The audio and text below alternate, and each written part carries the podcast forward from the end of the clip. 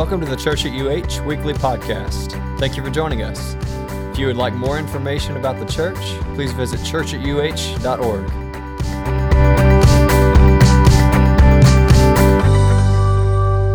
Amen. Amen. Well, it's a huge honor and a joy to be back with you again. Um, if you don't mind, you join me in a brief word of prayer? Father, we are grateful, beyond grateful for your great love for us. We know that apart from you, um, Lord, we are, God, people who have no vision, no hope, no future, and no eternity um, with you, God. But because of your work in our lives through your Son and your continual work in our lives through your Spirit, we have hope, we have a future, and we have purpose. We ask that you would be with us in our time in a unique and special way. Pray that you would give us ears to hear, and would you give me, um, Lord, a, a, mouth to obey and to speak your truth uh, in a way that would bring you glory. God, we pray that you would just throw your weight around in here and that we would feel, God, just the full measure of who you are as your word is being um, shared to your people. And we ask and pray this in Jesus' name. Amen. Well, if you have your Bible or your iPhone or an extraordinary memory, you can find me in Galatians chapter 1. We'll begin in verses 1 through 10. That's Galatians chapter 1, verses 1 through 10. Galatians is right after 2 Corinthians, right before Ephesians. I'll begin reading verse 1. Paul, an apostle, not from man nor through man, but through Jesus Christ and God the Father, who raised him from the dead, and all the brothers who are with me. To the churches of Galatia, grace to you and peace from God our Father and the Lord Jesus Christ, who gave himself for our sins to deliver us from the present evil age according to the will of our God and Father, to whom be glory forever and ever. Amen. I am astonished that you are so quickly deserting him who called you in the grace of Christ and are turning to a different gospel. Not that there is another one, but there are some who trouble you and want to distort the gospel of Christ. But even if we or an angel from heaven should preach to you a gospel contrary to the one we preach to you, let him be accursed. As we have said before, so now I say again if anyone is preaching to you a gospel contrary to the one you received, let him be accursed. For am I now seeking the approval of man or of God? Or am I trying to please man? If I were still trying to please man, I would not be a servant of Christ. Have you ever received a text message from someone that said, Hey, can we talk? You know, usually when that happens to me, it means one of three things. One, I'm about to hear some good news, something that's going to give me joy and delight. Two, I could be hearing some bad news, something that's going to bring me sorrow and deep sadness. Or third, I could be receiving some fake news, something that may sound good, but it's really rooted in a lie. So, really, it's really bad news. Well, in Galatians, the book of Galatians as a whole, Paul has been hearing some bad news from the church in Galatia. He had first started there running through the streets as the gospel globetrotter that he is, telling them the good news about Jesus, that God had done for them what they could not do for themselves. But after he left, some false teachers started infiltrating the church and telling them, no, no, no, that gospel that Paul preached to you, um, that's not all you need. That's just the ABCs. You need some XYZ. You need some law. So they said, in order to be right with God, you need to take what Paul said and then you need to add some law with it. When Paul heard this, he was beside himself. He was not a happy camper, so he writes some of his strongest language in the New Testament here in the book of Galatians because he understood that if you don't get the gospel right, it doesn't matter what you get because you won't get God. In our time together this evening, in a message I've entitled Separating the Real from the Fake, we're going to see that Salvation is by grace alone, through faith alone, in Christ alone, to the glory of God alone. And that that's the only message that the gospel, that's the only gospel message that the Bible proclaims. Paul's going to show us three things. One, he's going to show us the delight of good news. Second, he's going to show us the danger of bad news. And lastly, he's going to show us the damnation of fake news. So, the delight of good news, the danger of bad news, and the damnation of fake news. Verse 1, he says, Paul, an apostle not from man nor through man, but through Jesus Christ. Now, it's interesting. Paul starts off here just like he starts off most of his, his New Testament epistles, letting the church know who he is. But he doesn't just let them know who he is, he tells the Galatians how he became who he is. He said, I'm an apostle, but not by man nor through man. Basically, what he's saying is, my authority and my leadership didn't come from myself, it didn't come from any man, it came from God Himself. Now, why is that important? Well, usually when people are trying to share untrue, false gospels, bad doctrine about the Bible, they usually have a spiritual authority that's been self appointed, that has no biblical validity, right? And it, the reality is, this is very present in our day to day where you know somebody will call themselves apostle this, apostle that, and I'm always shocked when I meet somebody who calls himself an apostle because I'm like, wow, that's interesting. So, you, as an apostle, what does that mean? Because usually when somebody tells you, you know, they're an apostle, and you ask them, so let's check the Carfax. Like, how did you become an apostle? They'll usually say, well, you know. Um, God just kind of told me in my heart. Um, I had a dream and he confirmed it. And I'm like, oh, wow, really? That's cool. Because, you know, I was reading this book, and in Acts, in chapter one, it says, in order to be an apostle, you have to have seen the resurrected Jesus like in bodily form. But oftentimes, what you'll get is people who want a, a certain level of spiritual leadership, but they, wanna, they don't want to do it the Bible's way. So Paul's saying, listen, I'm not one of those fake apostles. I'm a real apostle. Why? Because my authority doesn't come from myself. It doesn't come from my denomination. It doesn't come from the church down the streets. It comes from God Himself. So you can believe me. You can't believe these false phonies who are running through churches telling you, hey, do this, do that. You need grace and work. He says, no, you can't believe them because you can always spot them out. How? Because of what they're saying about Jesus and how to be right with God. He's saying, you can trust me though because my message and my authority came from God Himself. And what was His message? Well, verse 3, He says, Grace to you and peace from God our Father and the Lord Jesus Christ, who gave Himself for our sins to deliver us from the present evil age. Basically, what Paul's saying is that the gospel that I shared to you was a message of rescue and deliverance. Your translation may say that He rescued us from the present evil age. What Paul is saying is that God has rescued us from that which we could not rescue or deliver ourselves from. When I was in high school, my sophomore, junior year, I lived in Fort Worth, Texas, and I was driving home from the mall, and my dad's like 99, 98 Honda Accord that my two sisters, sisters affectionately referred to as Rhonda the Honda. And I was driving, it was raining, and, but, you know, I didn't think it was that bad, so I just kept on driving, and then the rain got heavier and heavier. It got so heavy to the point where I couldn't see anything anymore. So now I could only rely on the tail lights of the car in front of me. I get to a stop sign about five minutes away from the mall, and I can't see anything. Windshield wipers go, I can't see anything. But I'm not too, too worried because my house is about 10 minutes away. And then I hear all this commotion. The light goes from red to green, and all I hear is honk, honk, honk. I'm, here, I'm like, what the heck is going on? And then I didn't realize all the commotion was geared towards me because on the other side of the traffic light was a flooded area of the street. I didn't know that, so I'm following the big SUV in front of me thinking my car can maneuver like his, and I'm driving, and then in seconds, the engine shuts off and my car is floating in the water. Now I'm freaking out. Water's coming into the car slowly. I'm trying to open the door. Door's not opening. The water pressure on the outside is too much. I'm freaking out, Lord. I'm crying. I'm like this. I'm thinking, I can't die like this. Like, I'm 16. Like, I, I still want to go to college. I want to have a life. I, I, I can't go out like this.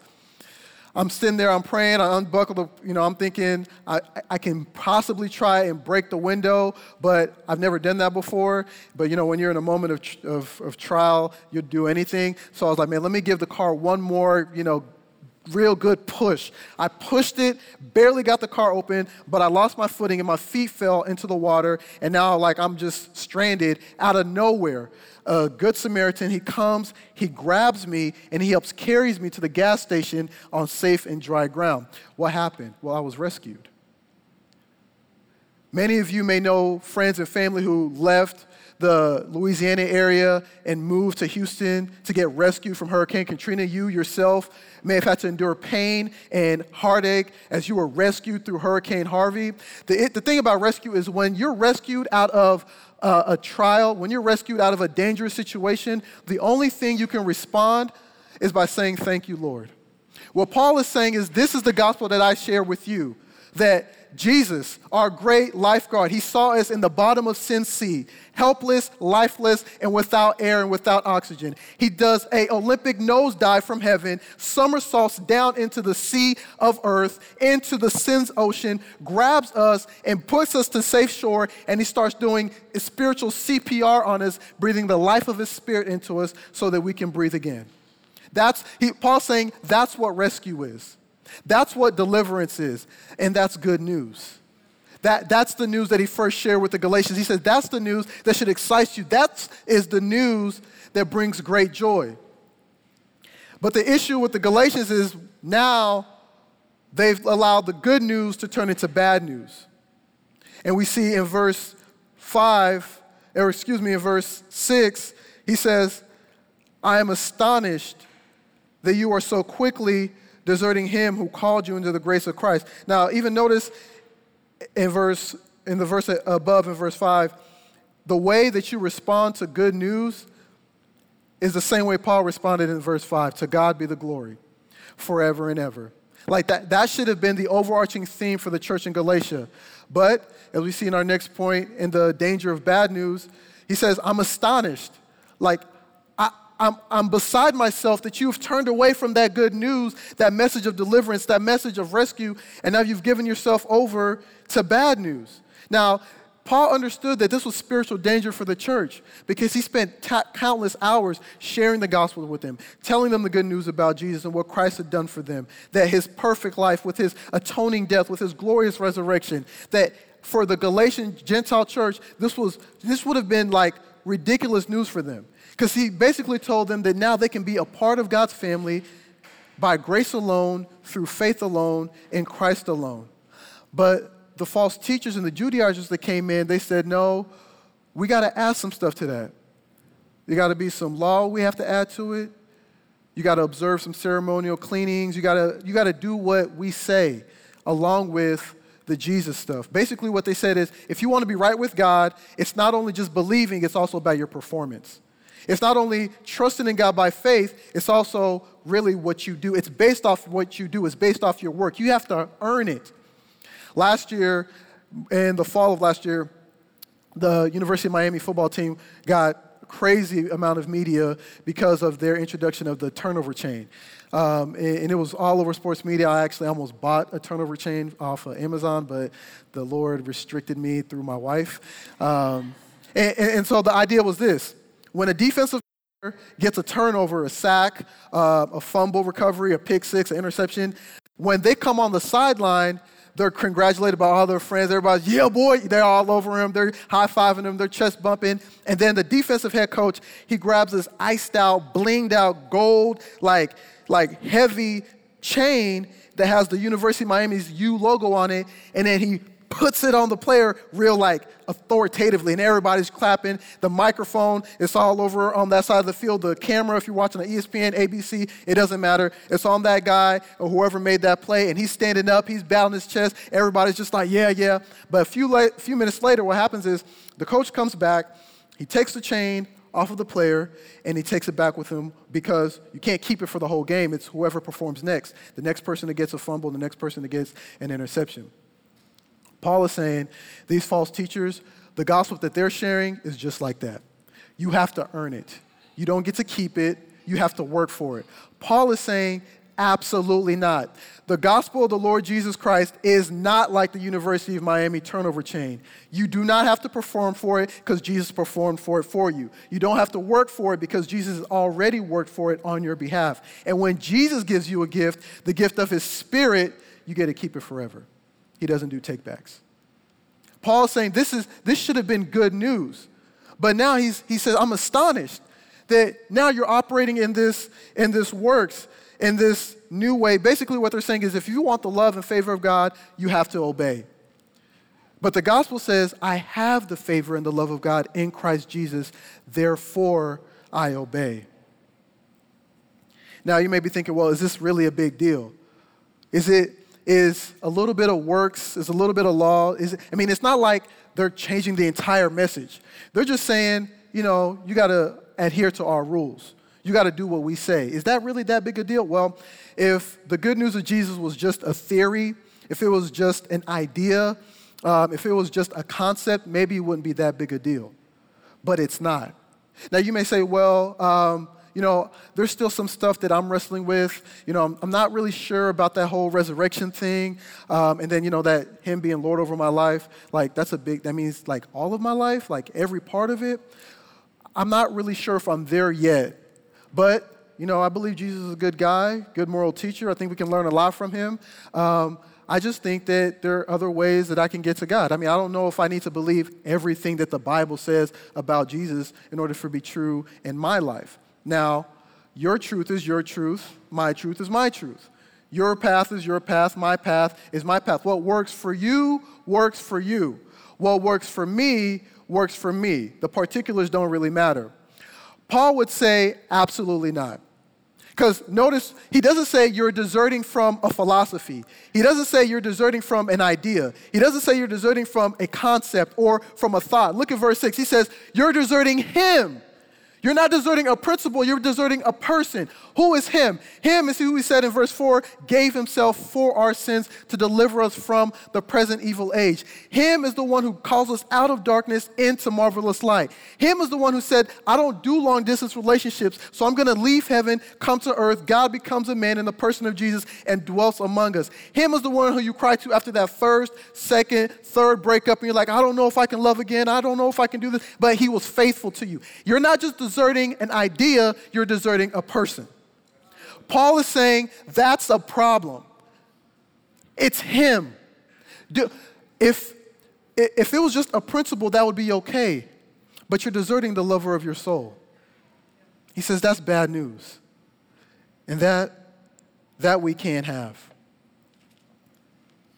He says, verse 7, not that there is, you're turning to a different gospel, but not that there is another one, but there are some who trouble you and want to distort the gospel of Christ. Now, the, the thing about deserting from Jesus is that it's usually really slow. You decide, you know, I don't feel like spending time with God's people. I don't want to spend time in God's word. I don't really want to fight sin anymore. Like, I don't want to commune with other believers in community.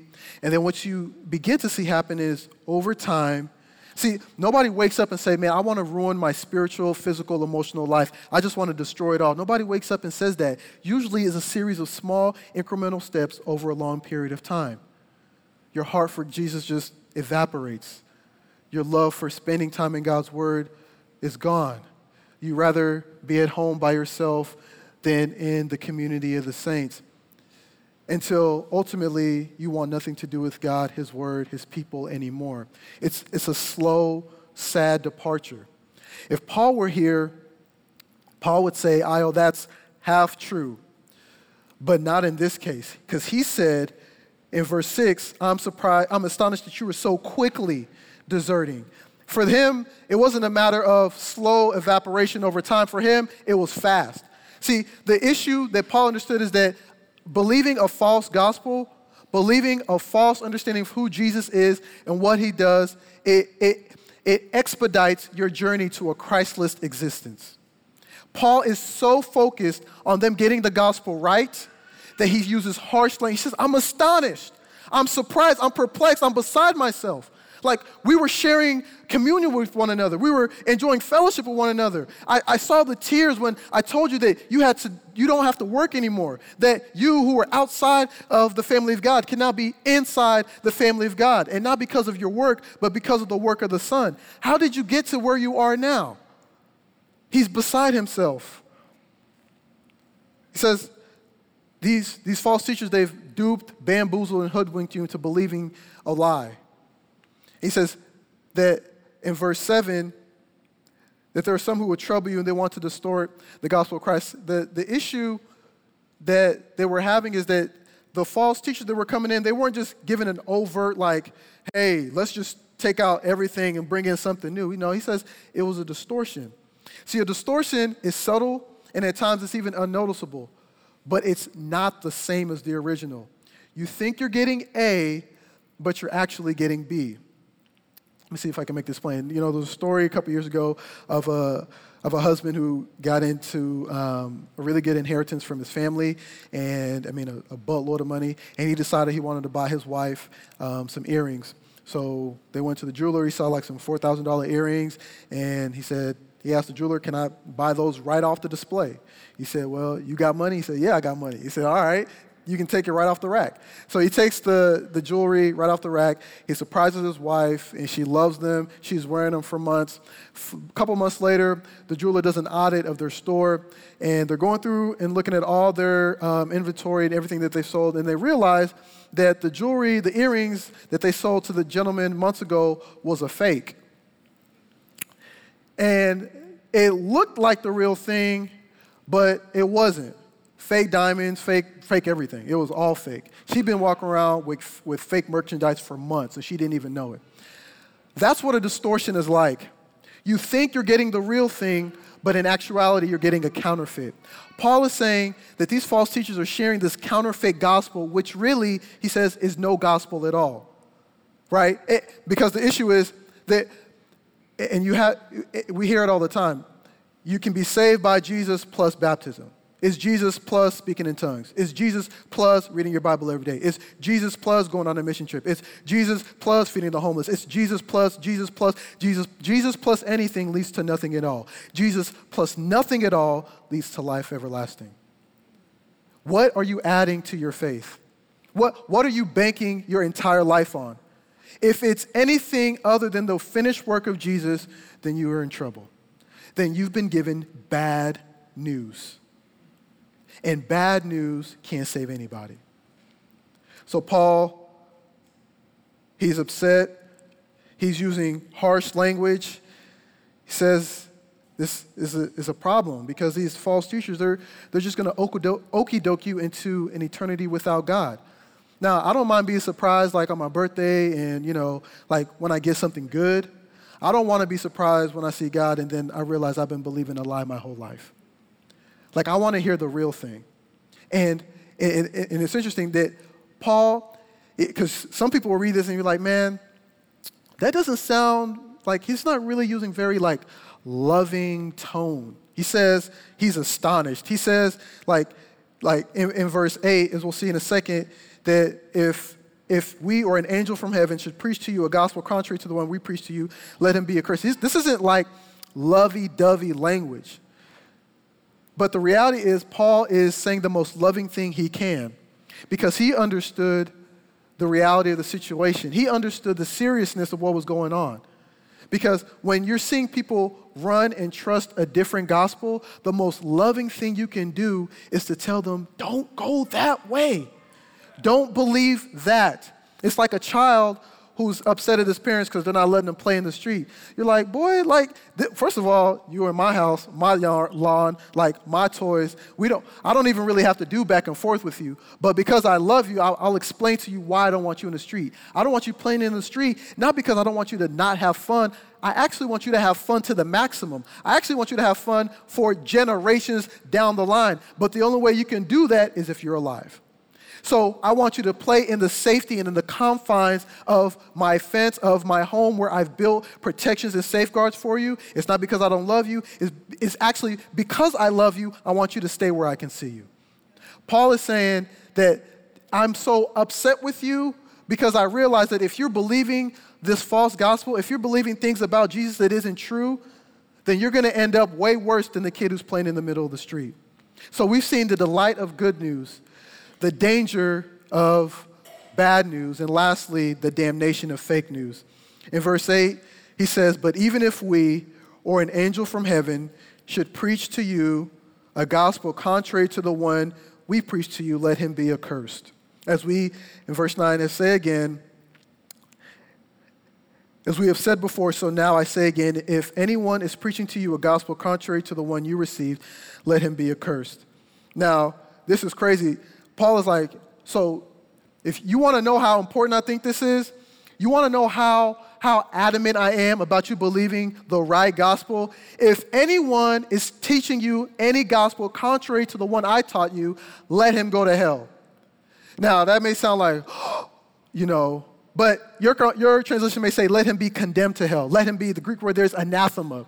Paul is saying, if if anyone is coming and they're telling you things that isn't true about how to get right with God, he can go to hell. Now, if you're like, oh my goodness, I can't believe the preacher said that, if you read Psalm 55, David basically says the same thing. In Psalm 55, David's on the run from his son Absalom, right? Absalom, is, you know, he's on his Jay-Z and Kanye, he's trying to watch the throne. But he's actually not just trying to watch the throne, he's trying to take the throne, and he's going to kill his father in order to do it. So David is on the run. But most scholars would say that Psalm 55 isn't about David's response to his son Absalom because the grammar and the language that he's using, uh, a Hebrew father would never use that kind of language with his son. In that culture, just like the, my Nigerian culture that I was born in, it's an honor and shame culture. Really, most scholars would say that Psalm 55, David is talking about Ahithophel, his old BFF, his running mate, the one who he was side neck and neck with, who is now turned against him. And he says this in Psalm 55. He says in verse 12, For it is not an enemy who taunts you, who taunts me, excuse me, then I could bear it. It is not an adversary who deals insolently with, insolently with me, then I could hide from him. But it is you, a man my equal. A, a Hebrew father would never talk to his child like that, like we're equals. He says, It's you, a man my equal, my companion, my familiar friend. We used to take sweet counsel together within God's house. We talked in the throng. Then he drops the mic in verse 15. He says, Let death steal over them, let him go down to Sheol alive. Did you catch that?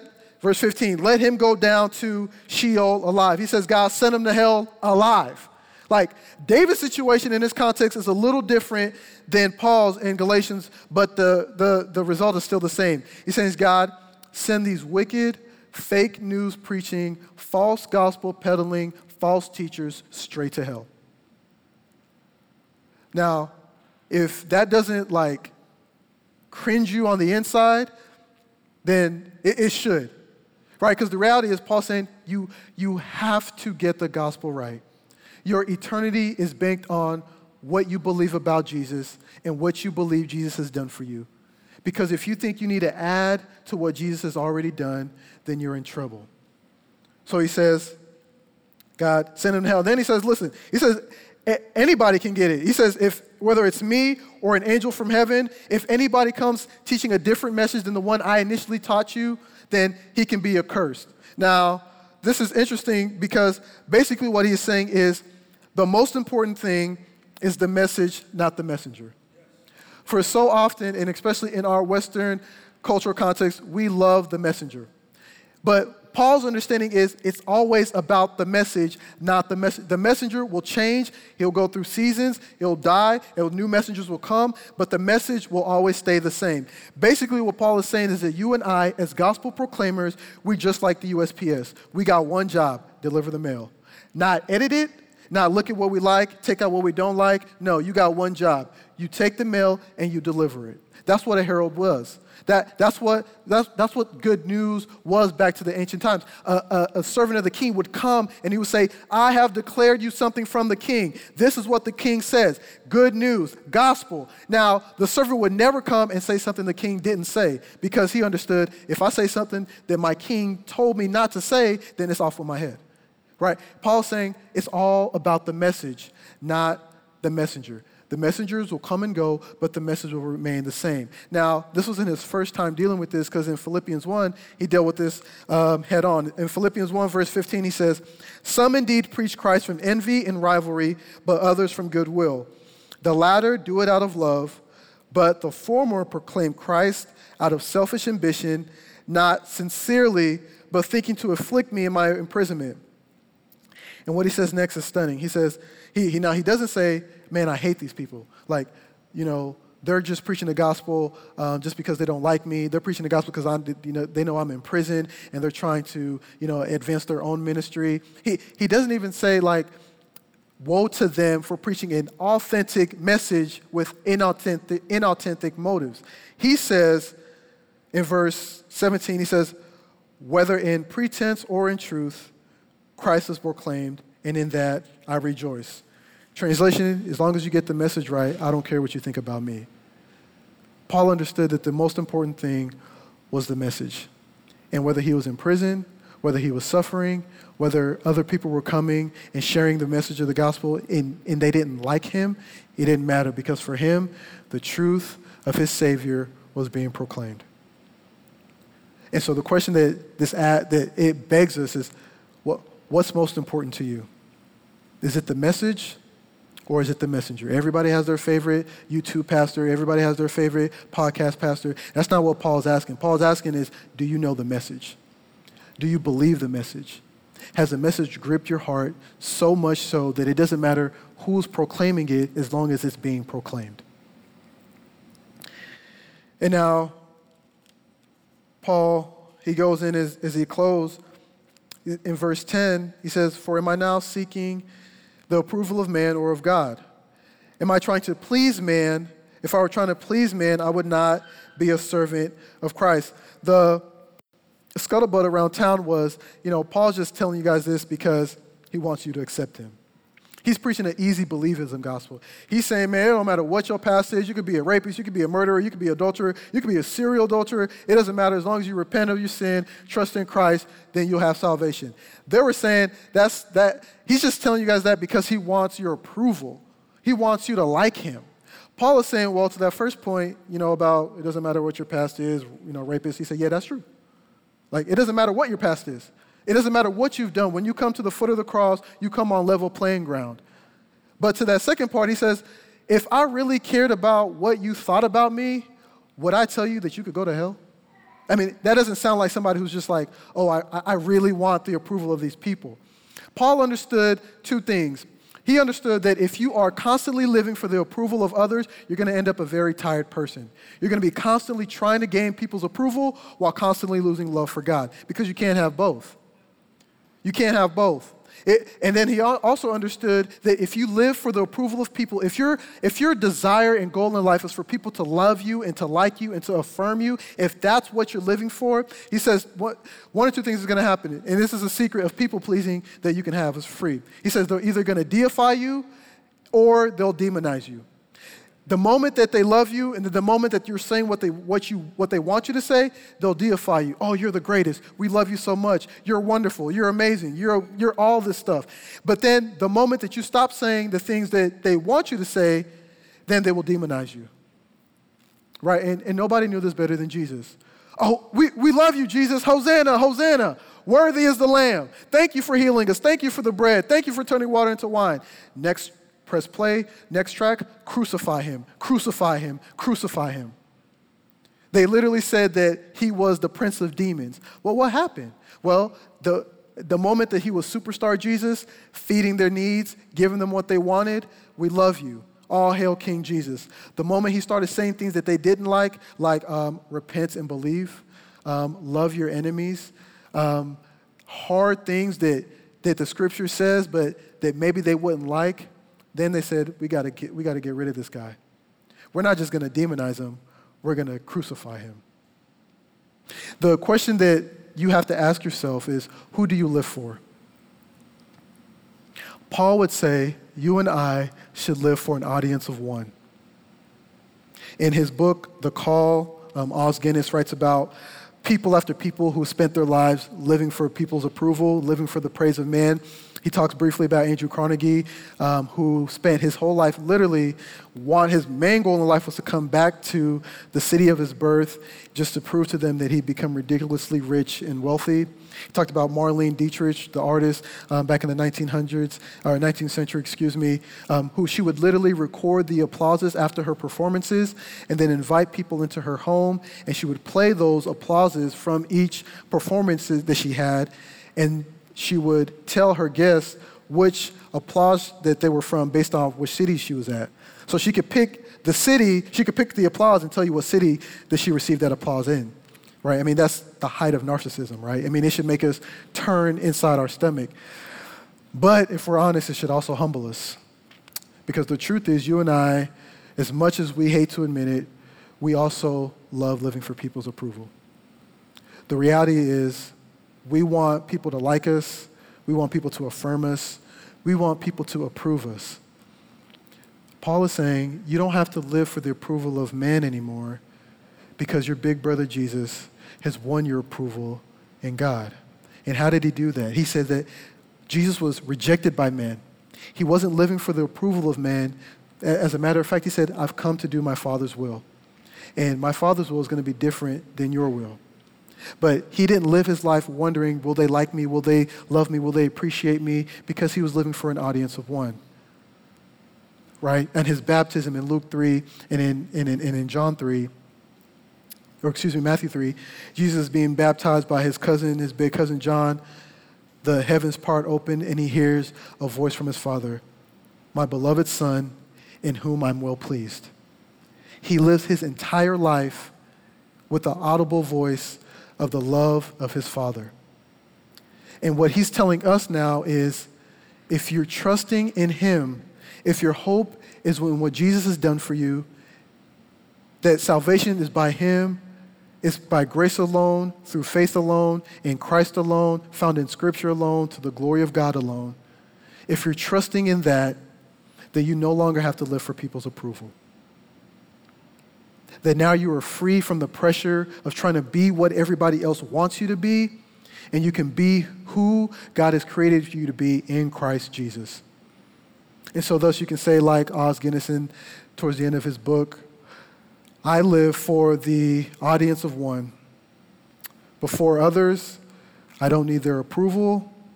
I don't need to gain anything from them because I live for God's approval. Would you join me in a prayer? God, we thank you for your word.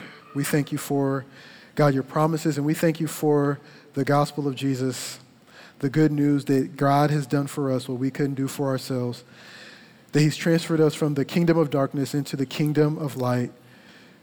God, we thank you that we don't have to live life trying to earn your favor, earn your love, but that we have your love and we have your favor because of Jesus.